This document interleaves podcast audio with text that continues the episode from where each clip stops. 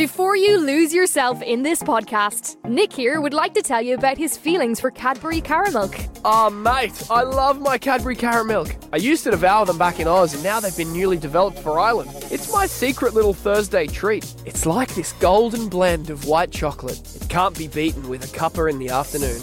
And now, Nick, you can also get new Cadbury Caramilk buttons. No way. Yes way! Cadbury Caramilk and new Cadbury Caramilk buttons. Pick them up at your local store in Dublin. And if you want to know how good caramilk tastes, Just ask an Aussie. for your free sample, just say to your voice assistant, ask send me a sample for a Cadbury Caramilk. T&Cs apply. See sendmeasample.net for more information.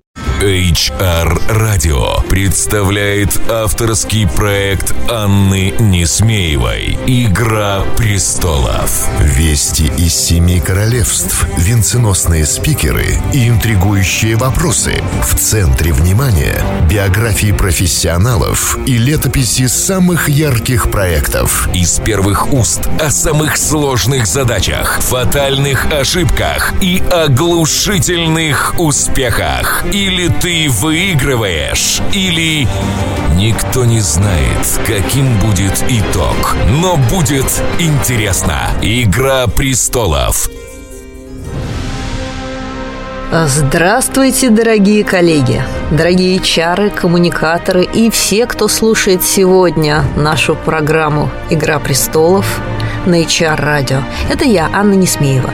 И у нас в гостях сегодня замечательный герой Ирина Базилева. Добрый день. Ну что же, э, с таким героем не грех поговорить, не грех вспомнить, подумать и попланировать. Но начнем мы по традиции с нашего любимого вопроса. Ирина, какое самое сложное профессиональное решение вам доводилось принимать? На самом деле, самое сложное профессиональное решение у меня было решение о смене профессии. И интересно, что э, такие решения мне приходилось принимать не раз, потому что я работала э, в образовании, науке, в искусстве, в министерстве и, конечно, основную свою профессиональную деятельность я провела в бизнесе, но тоже в крупных компаниях и в стартапах. Поэтому вот это решение было сложным, но самым сложным из этих решений было решение а, мое как человека, имеющего гуманитарное образование, гуманитарный опыт, э, пойти работать э, в IT-консалтинг руководителем проектов. И вот э- это решение на самом деле было определяющим с точки зрения, как ни странно, внутренних коммуникаций. Потому что работая э, в IT-проектах, я получила не только представление о том, как должны быть организованы внутренние коммуникации, но и некоторое видение внутренних коммуникаций, которые сегодня я вижу, что начинает воплощаться в жизнь самыми передовыми компаниями. Это э, горизонтальные коммуникации, распределенное лидерство и так далее. И вот это видение, которое у меня было еще там, почти 15 лет назад, когда я работала в IT-стартапе, потом эта компания стала крупной, но э, тогда у меня появилась убежденность, что эффективность коммуникаций как раз э, именно зависит от такого подхода. Но ко всему нужно приходить не сразу, поэтому путь развития должен быть. Здорово. А, Ирин, так получилось, что а, вы у нас в некотором роде уникальный гость, потому что, пожалуй, э, среди моих знакомых, среди коллег, вы единственный человек, который занимается высшим образованием а, в нашей отрасли. Да, вы лидер и организатор программы, которую вы сегодня читаете в Высшей школе экономики, посвященной внутренним коммуникациям, маркетингу в компаниях. Как получилось так? Как, как придумали ее? Как дошли до жизни такой? На самом деле я занимаюсь э, все-таки не высшим, а дополнительным образованием. Ну, на в высшей повышение. школе. Ну, в высшей школе. А, как дошла?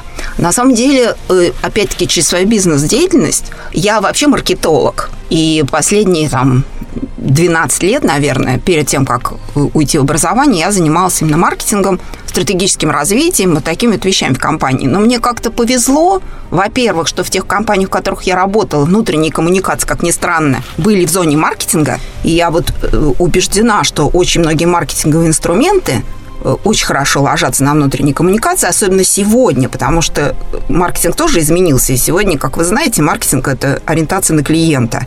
И прежде всего понимание его потребностей. То же самое нужно делать во внутренних коммуникациях, потому что мы знаем, что сегодня мы знаем, некоторое время назад мы еще этого не знали, э, что нам нужно понимать потребности наших целевых аудиторий, что нужно создавать ценность, и это работает так же, как и внутри, так и снаружи. И, соответственно, я уже, наверное, лет 10 занималась внутри своих компаний э, корпоративным обучением, в том числе в области внутренних коммуникаций, корпоративной культуры, вот создания эффективных, э, эффективного внутреннего пространства, вот такими вещами.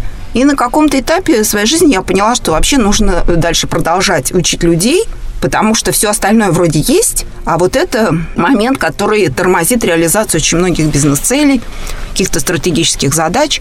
Это является причиной неэффективности э, многих компаний. То есть нужно э, искать потенциал внутри, и нужно научить этому людей. После mm-hmm. этого я э, решила вот такую программу вести. Я веду еще и маркетинговые программы, но это вот моя любимая программа, потому что я как-то ощущаю в ней потребности и надеюсь, что она будет все больше и больше. Как Здорово. мы с вами можем вместе пожелать это, да? Да, конечно. Здорово. А кто приходит учиться в вышку? а, приходят на эту программу и люди, которые занимаются внутренними коммуникациями уже, ну, просто как бы потому, потому что они должны этим заниматься, перед ним поставили задачу. И они, может быть, не всегда понимают, как это делать, вот они приходят учиться. Иногда приходят люди, не имеющие опыта коммуникации. Вообще это руководители, перед которым поставили задачу сделать что-то внутри. Потому что сегодня, вот я с радостью это наблюдаю, что ситуация экономическая вызвала вот все-таки я ждала этого прошлый кризис, но в прошлый кризис как-то этого не особо произошло. Сейчас это происходит. То есть компании обращаются внутрь и ищут там источники... Резервы. Резервы, да, для потенциала, для повышения эффективности, производительности внутри и они там есть, эти резервы. И начинаются проекты, как вы знаете, по внедрению корпоративных ценностей, э, ценностное предложение работодателя, вот бренд работодателя и так далее. Эти проекты идут, действительно, причем идут они в производственных компаниях очень активно. И поэтому назначают на достаточно высоком уровне людей, которые должны отвечать за этот процесс, за процесс внутренних коммуникаций. Они приходят учиться, потому что программа, которую вот я предлагаю, эта программа, она скорее такая стратегическая, то есть я не учу каким-то э, специальным знаниям или навыкам внутренних коммуникаций, а учу вот такой вот просто созданию системы, пониманию э, метода проектной работы, как делать программу, как ставить цели, как измерять результат, вот таким вот вещам. Потому что во внутренних коммуникациях это не менее, а может быть даже более важно, чем в каких-то других э, бизнес-задачах. Э, поэтому вот приходят люди э, обычно с опытом работы, которые уже много чего знают в бизнесе, но хотят тут научиться какому-то системному подходу к внутренней коммуникации. А, кстати, вот интересный вопрос. А, много спорим мы с коллегами на эту тему, да, никак не договоримся. Все-таки а, кто же в коммуникациях внутри компании главный? Это руководитель, который общается со своими коллегами, или все-таки специалист по коммуникациям, кто имеет профильное образование, подготовку, знания? А, ну, такой вопрос, я бы сказала, непростой, а, смотря как смотреть на коммуникации, да. А, дело в том, что, на мой взгляд, образования такого не имеет сейчас никто, потому что люди приходят или из пиар, или журналистики, да, там не хватает определенных компетенций, которые нужны во внутренних коммуникациях. Вот как я сказала, например, знания исследовательских методов маркетинговых, как исследовать аудиторию. Э, часто не знают это люди, которые с таким образованием приходят. HR не хватает компетенций, да? Да, не хватает HR тем более. Люди из HR, они многими компетенциями обладают, Ой, но, но они не умеют писать. Но они это не ужасно. умеют писать, и они иногда не умеют не, не только писать, они умеют вообще коммуницировать. И говорить не умеют.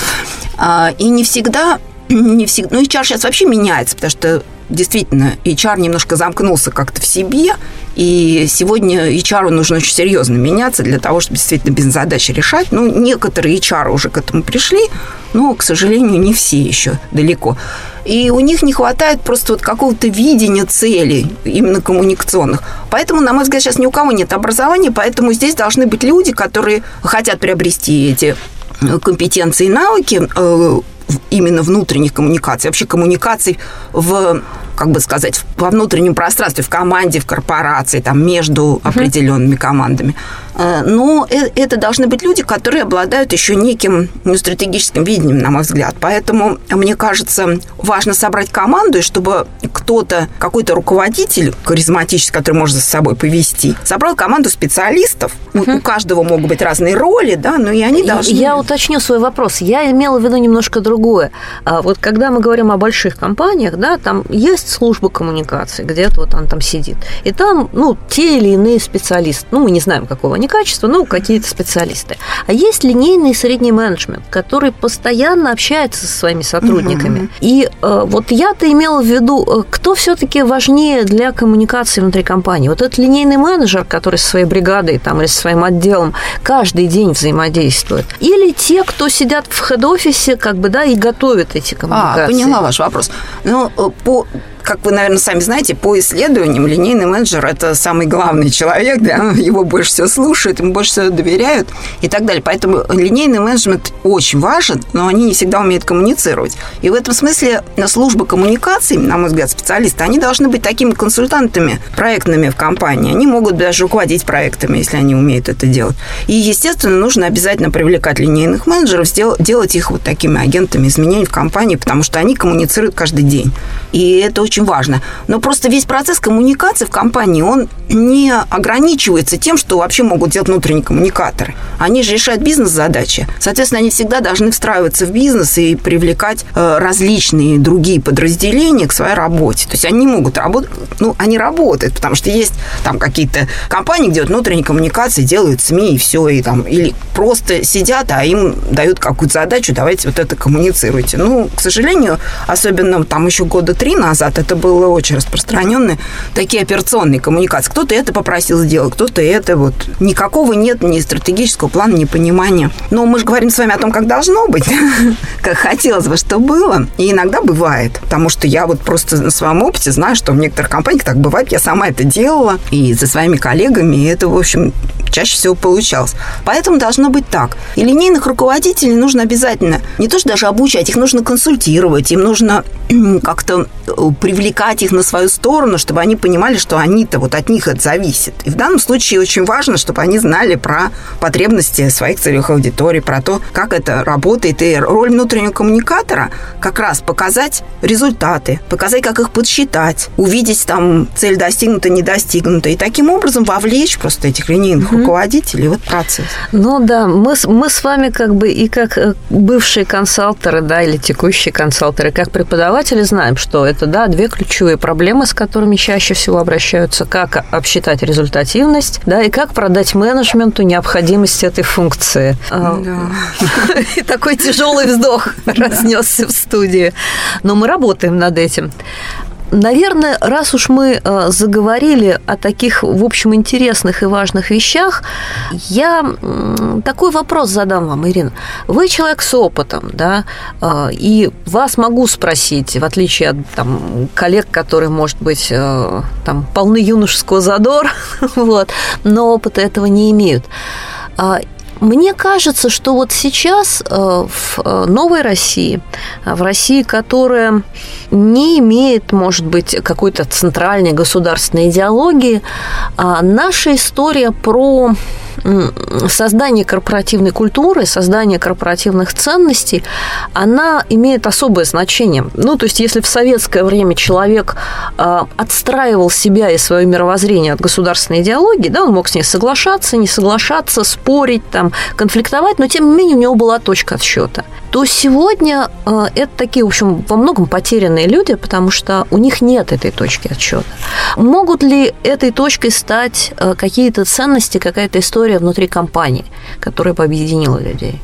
Я вот просто, это очень хороший вопрос. Я убеждена, что да, так и должно быть, потому что вообще у людей есть ценности. Они должны быть. Иначе как бы человек просто ну, не живет, наверное. Да, ему все неинтересно, и как бы он себя чувствует потерянным.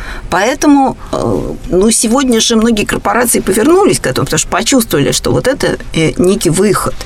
для того, чтобы э, людям действительно было, они понимали смысл своей деятельности. И э, я считаю, что именно таким путем и нужно идти, и, и на самом деле это может привести и к какому-то другому пониманию ценностей в обществе, потому что чем больше людей будут э, понимать какие-то э, ценности, разделять своей корпорации, не, э, не просто там, я не знаю, заработать много денег или стать начальником, а вот именно ценности которые меняют мир, а, меняют компанию, что-то делают для будущего. А, на самом деле людям это нужно. И мне кажется, примеры компаний, которые, у которых действительно сильные и разделяемые ценности, они показывают хорошие бизнес-результаты. И, в принципе, и HR-результаты, да, там вовлеченность, низкая текучесть, все мы это знаем с вами.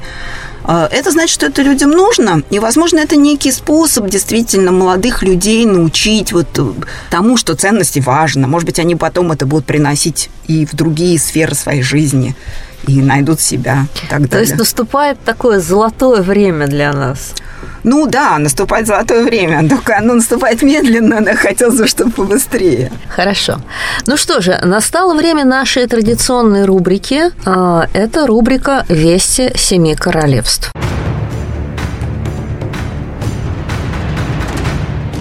Вести из семи королевств.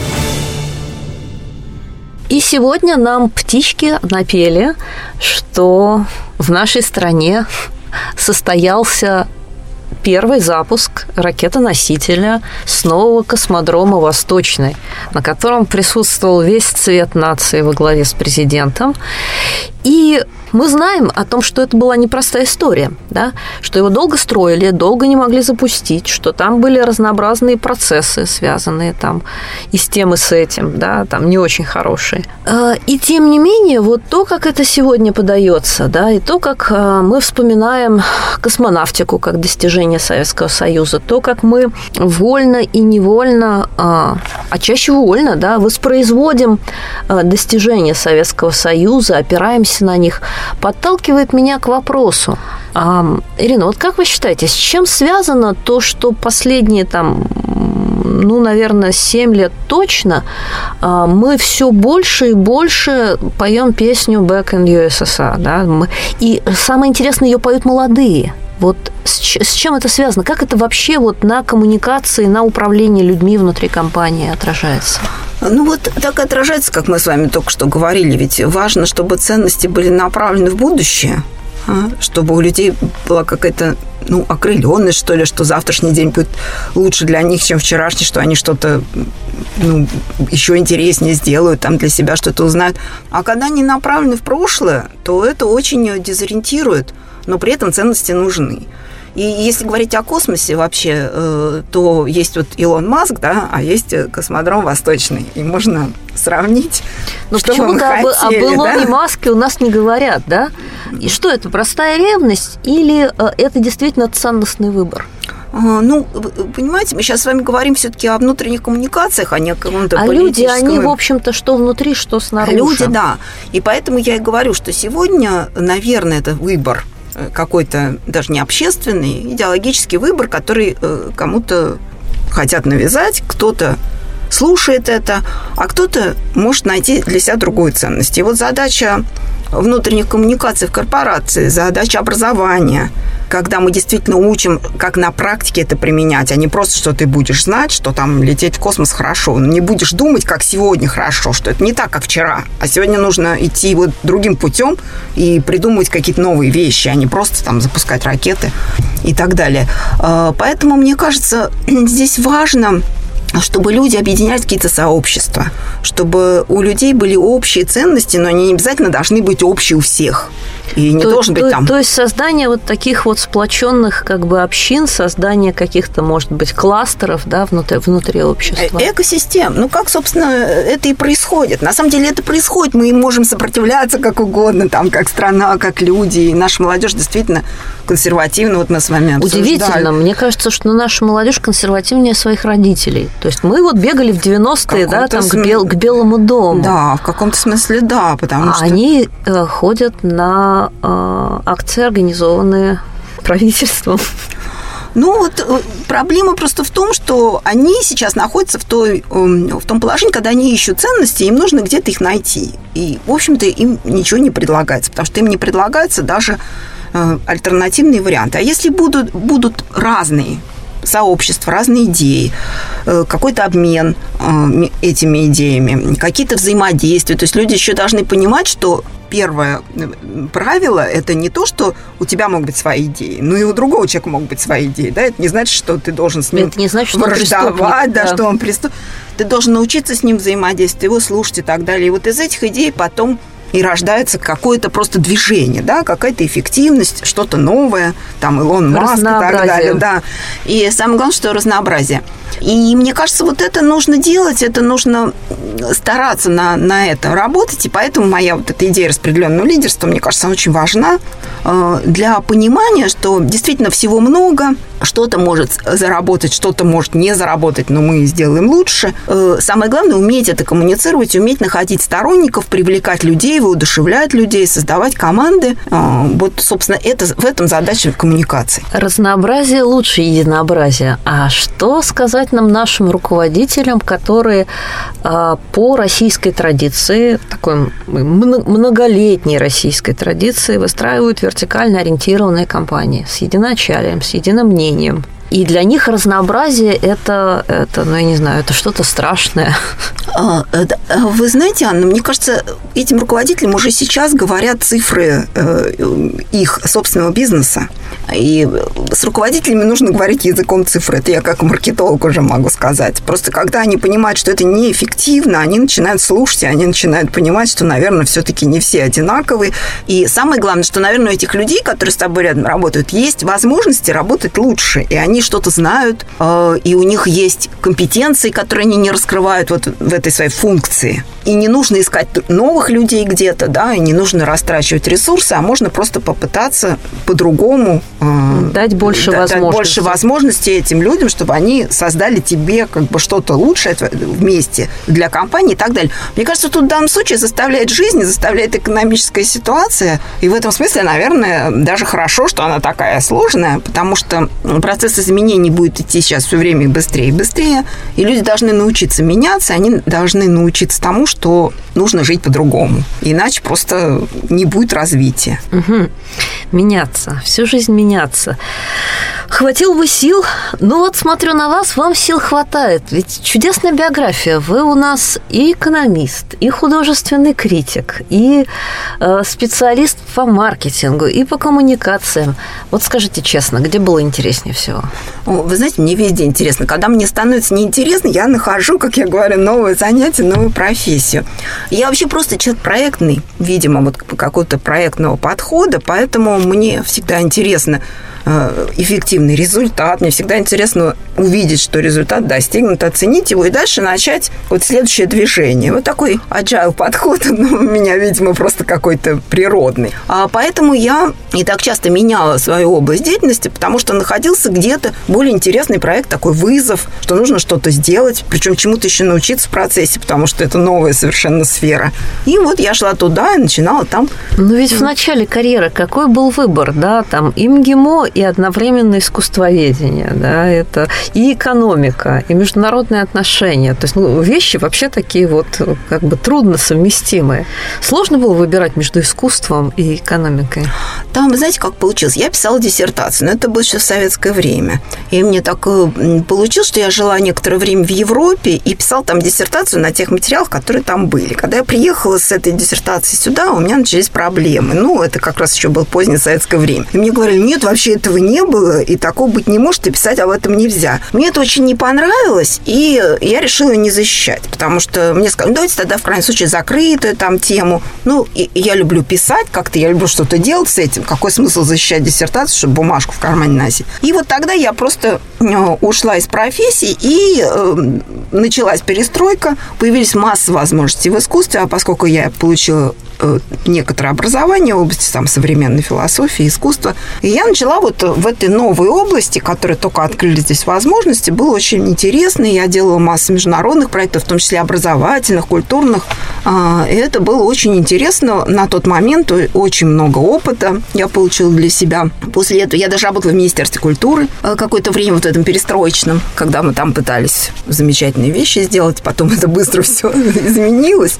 К сожалению, был такой небольшой большой кусочек вот, э, возможностей неограниченных. И когда это изменилось, ну, я нашла другую сферу, где можно было тоже что-то начинать с нуля. И Но, развивать. тем не менее, э, искусство не бросайте. Смотрю, у вас ведь последняя искусствоведческая публикация 2014 годом была датирована. Я не бросаю, я просто как критик продолжаю писать, если мне что-то нравится. Но я сейчас, я просто, это не моя, не мой хлеб, Поэтому я могу это делать просто в свое удовольствие или для тех людей, которых я люблю, для тех художников. Я, кстати говоря, занималась в последнее время искусством фотографий, новых технологий, так что это все, в общем-то, сложилось так. Скажите, вместе. а современные наши российские компании э, поддерживают искусство, современное или классическое? Ведь на Западе это принято, да, это хороший тон, когда крупные корпорации поддерживают э, либо художественные проекты, либо там какие-то музеи, выставки. У нас как как с этим делом обстоит? А, есть компании, которые поддерживают. Ну, конечно, больше они поддерживали первое десятилетие нашего века. Тогда было много компаний, банки собирали коллекции и так далее. Сейчас это уже не так много компаний, но есть, я могу даже сказать, вот такая компания замечательная, Крок, которая поддерживает проекты современные и связанные с новыми технологиями. То есть они, это win-win такая ситуация, и они правильно и здорово это делают. А, есть еще кое-какие банки, которые продолжают поддерживать, потому что у них есть коллекции. Но, конечно, это несравнимо с тем, как уже такая выстроенная западная система поддержки искусства. У нас это просто некоторые люди, некоторые руководители компаний, которым это интересно, они вот это делают. А если посмотреть чуть шире, э, вот когда компания поддерживает какие-то проекты, связанные с искусством, э, может быть, э, с образованием, может быть, какие-то зеленые проекты. То есть я не имею в виду утилитарную благотворительность, там, когда мы помогаем конкретному ребенку там, или конкретному детскому дому. Здесь там как бы вот польза очевидна, моральная польза, да. А вот такие более абстрактные проекты, эм, они как-то влияют на сотрудников? Вот сотрудники как-то э, воспринимают это как позитивное, или они говорят, боже мой, что, деньги некуда потратить? Вот смотрите, это хороший вопрос, и опять-таки э, э, ответ на него лежит в области целей зависит от того, что нужно правильно поставить цель, зачем мы это делаем. Вот я могу привести пример одной, одной замечательной компании, э, может быть, вы знаете, да, компания Maycore. Они э, у них был проект профессия инженер. То есть задача совершенно понятна, связанная с развитием инженерных кадров, потому что это инженерная компания. И они хотели, это и связано с ценностным предложением работодателя, то есть это, в принципе, такой внутренний э, проект по э, созданию ценностного предложения. Но они э, но на Биеннале современного искусства сделали проект как бы художественный, где их инженеры учили там э, делать современное искусство методами новых технологий и так далее.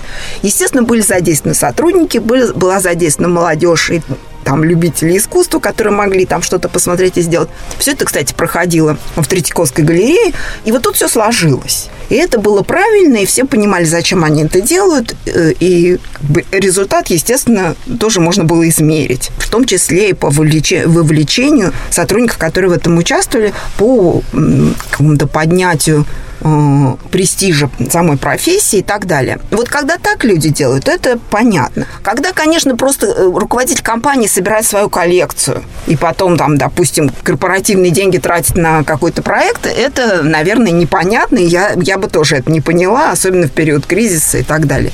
Но э, когда правильные цели они объединяют разные заинтересованные стороны, они вместе что-то делают, тогда получается все отлично. Угу, угу. Да, тут, пожалуй, не поспоришь. Вот недавно, буквально на «Серебряном лучнике» первую премию взял, э, по-моему, проект Норникеля, если я не ошибаюсь, э, когда они э, как раз методами современного искусства показывали Норильск как город для жизни, город будущего. То есть мотивируя сотрудников как бы не уезжать, а действительно оставаться там и строить свою жизнь там. А, хорошо. Да. Значит, есть нам куда идти. А, ну что же, вспомнили мы а, хороших два примера и можем плавно переходить к нашей следующей рубрике. Кто сидит на железном троне? Кто сидит на железном троне? В этой рубрике я прошу наших гостей э, сказать, а вот кто действительно сейчас э, в нашей профессии делает интересные проекты, кого надо вот прям похвалить, с кого надо брать пример. Ирина, есть у вас такие герои? Э, вы знаете, вот этот вопрос действительно вызывает такое размышление, потому что ну, для меня тут вопрос, ответ очевиден, потому что, как вы э, поняли с самого начала, я сторонник распределенного лидерства, и я бы не хотел, чтобы кто-то сел на этот трон и там все время сидел. Вот. Нужно, чтобы роли менялись. Мы его в следующей передаче сместим. Да, поэтому я хочу сказать, меня что радует сейчас. В принципе, я могу назвать э, лидеров, потому что я с этого начинала. Вот IT-компании, вообще компании, которые занимаются интеллектуальной деятельностью, у них безусловно, они идут немножко впереди и с точки зрения внутренних коммуникаций. Там даже с компанией Крок со своей социальной сетью или там, как нам известный проект Билайн, где тоже масса всего интересного происходит. И, но что меня радует сегодня, что приходят производственные компании, и у них задачи гораздо сложнее, у них путь длиннее, потому что они начинают как бы совершенно с низкого старта, они тоже делают э, какие-то замечательные проекты э, в области внутренних коммуникаций и достигают прекрасных результатов. Вот привели пример Норильский никель. А, я могу привести в пример, например, такую компанию, как «Русские машины», которая несколько лет назад, например, отказался от всех своих э, газет корпоративных, э, комбинатских, и сделала один журнал, такой как канал прямых коммуникаций от руководства сотрудникам. Сократив э, этим вот этот каскад там каких-то коммуникационный каскад, который приводит к тому, что мы не понимаем, что же на самом деле люди услышали, узнали и коммуницировали. И сейчас за ними идут другие производственные компании, которые тоже постепенно приходят вот к таким проектам. Плюс производственные компании, как вы знаете, создают, э, используют социальные инструменты и каким-то образом там различными технологическими решениями привлекают туда сотрудников э, производства, чтобы они в этом участвовали. Очень хорошие задачи решают в области безопасности, когда создают вот такое общее пространство, когда все э, э, над этой безопасностью работают. Ну, не знаю, компания Danone, например, вот там просто идеально в этом смысле все выстроено. Поэтому я могу очень много примеров приводить, и хорошо, когда когда есть в одном, да, когда, когда кто-то в одном там достиг очень хороших результатов, кто-то в другом, и все это хорошо, вот что вы проводите, например, такой конкурс, где люди могут посмотреть на разные проекты, поделиться опытом. Естественно, копировать никогда не получается, но вдохновиться, да, чьей-то идеей, потом что-то такое в этой области придумать еще лучше там у себя, поэтому здорово. Понятно. Ну, тем, кто будет вдохновляться, тем, кто вот сейчас приходит в профессию, кто думает, стоит ли попробовать себя в этом направлении, а, давайте какой-то дадим совет, какой-то дадим предостережение. Вот как вам кажется, в нашей профессии что самое сложное? В, в чем вот засада? К чему люди оказываются не готовы, когда они приходят? А, на мой взгляд, самое сложное – это то, что сначала нужно убедить руководство, что вы решаете серьезные бизнес-задачи, а потом нужно же отвечать за результат. То есть одно дело хорошо, когда люди меряют себя там количеством открытых писем или просто разосланных писем. Так вот раньше было. Вот мы столько-то сделали рассылок, это как бы наш показатель. Это одно дело, это вроде как бы, ну и нормально, можно всегда быть э, э, самым лучшим. А другое дело, когда ты отвечаешь за какие-то показатели, э, которые ты сам же сказал, что будешь отвечать, а потом приходится отвечать. Вот это сложно. Нужно сразу понимать, что надо ставить цели обязательно, нужно быть полезным бизнесу, но потом придется реально реализовывать эти цели, разбивать их на задачи и показывать результат. Понятно. Ну что же, время наше подошло к концу. И последний вопрос. Что сейчас самое интересное в работе? Какой проект вот э, на старте? Что будете делать в этом году? А, я хочу развить вот эту программу а, в две стороны. Хочу сделать большую программу может быть, даже магистрскую, вот, если получится. Потому что, как я говорю, нужно раньше учить людей, чтобы они потом не приходили опять учиться, и как бы уже с опытом работы, не зная еще там каких-то азов внутренних коммуникаций. Это первый момент. А второй момент, я просто еще провожу корпоративные программы с точки зрения, опять-таки, вот проектных, проектных подходов к внутренним коммуникациям. У меня уже есть э, такая модель, мне кажется, она будет востребована. Вот хочу ее тоже продолжать, потому что для внутренних коммуникаторов, чтобы они понимали, что это нужно проектно мыслить, когда э, решаешь коммуникационные задачи. Ну что же, будем ждать, э, будем внимательно следить за вашим творчеством и э, желаем вам хороших проектов и хороших учеников. Это взаимно, Анна. На этом мы прощаемся с вами. С вами была «Игра престолов». Анна Несмеева и... Ирина Базилева. До встречи в следующий четверг на волнах HR радио. Игра престолов в эфире HR радио. Hello, Virgin Media customer. You, yes, you. Fancy saving up to 300 euro? Thought so. Well, today you can. Switch to Air and get your own 500 meg fibre broadband line straight to the heart of your home for just 34.99 a month. 300 euro. Not bad for one chat. Call 1 800 500 300, go in store, or visit air.ie. Air. Let's make possible. Subject to availability, 12 month contracts, T's and C's apply. For annual price increase details, see air.ie forward slash broadband. For Virgin Media comparison calculations, see air.ie forward slash save 300.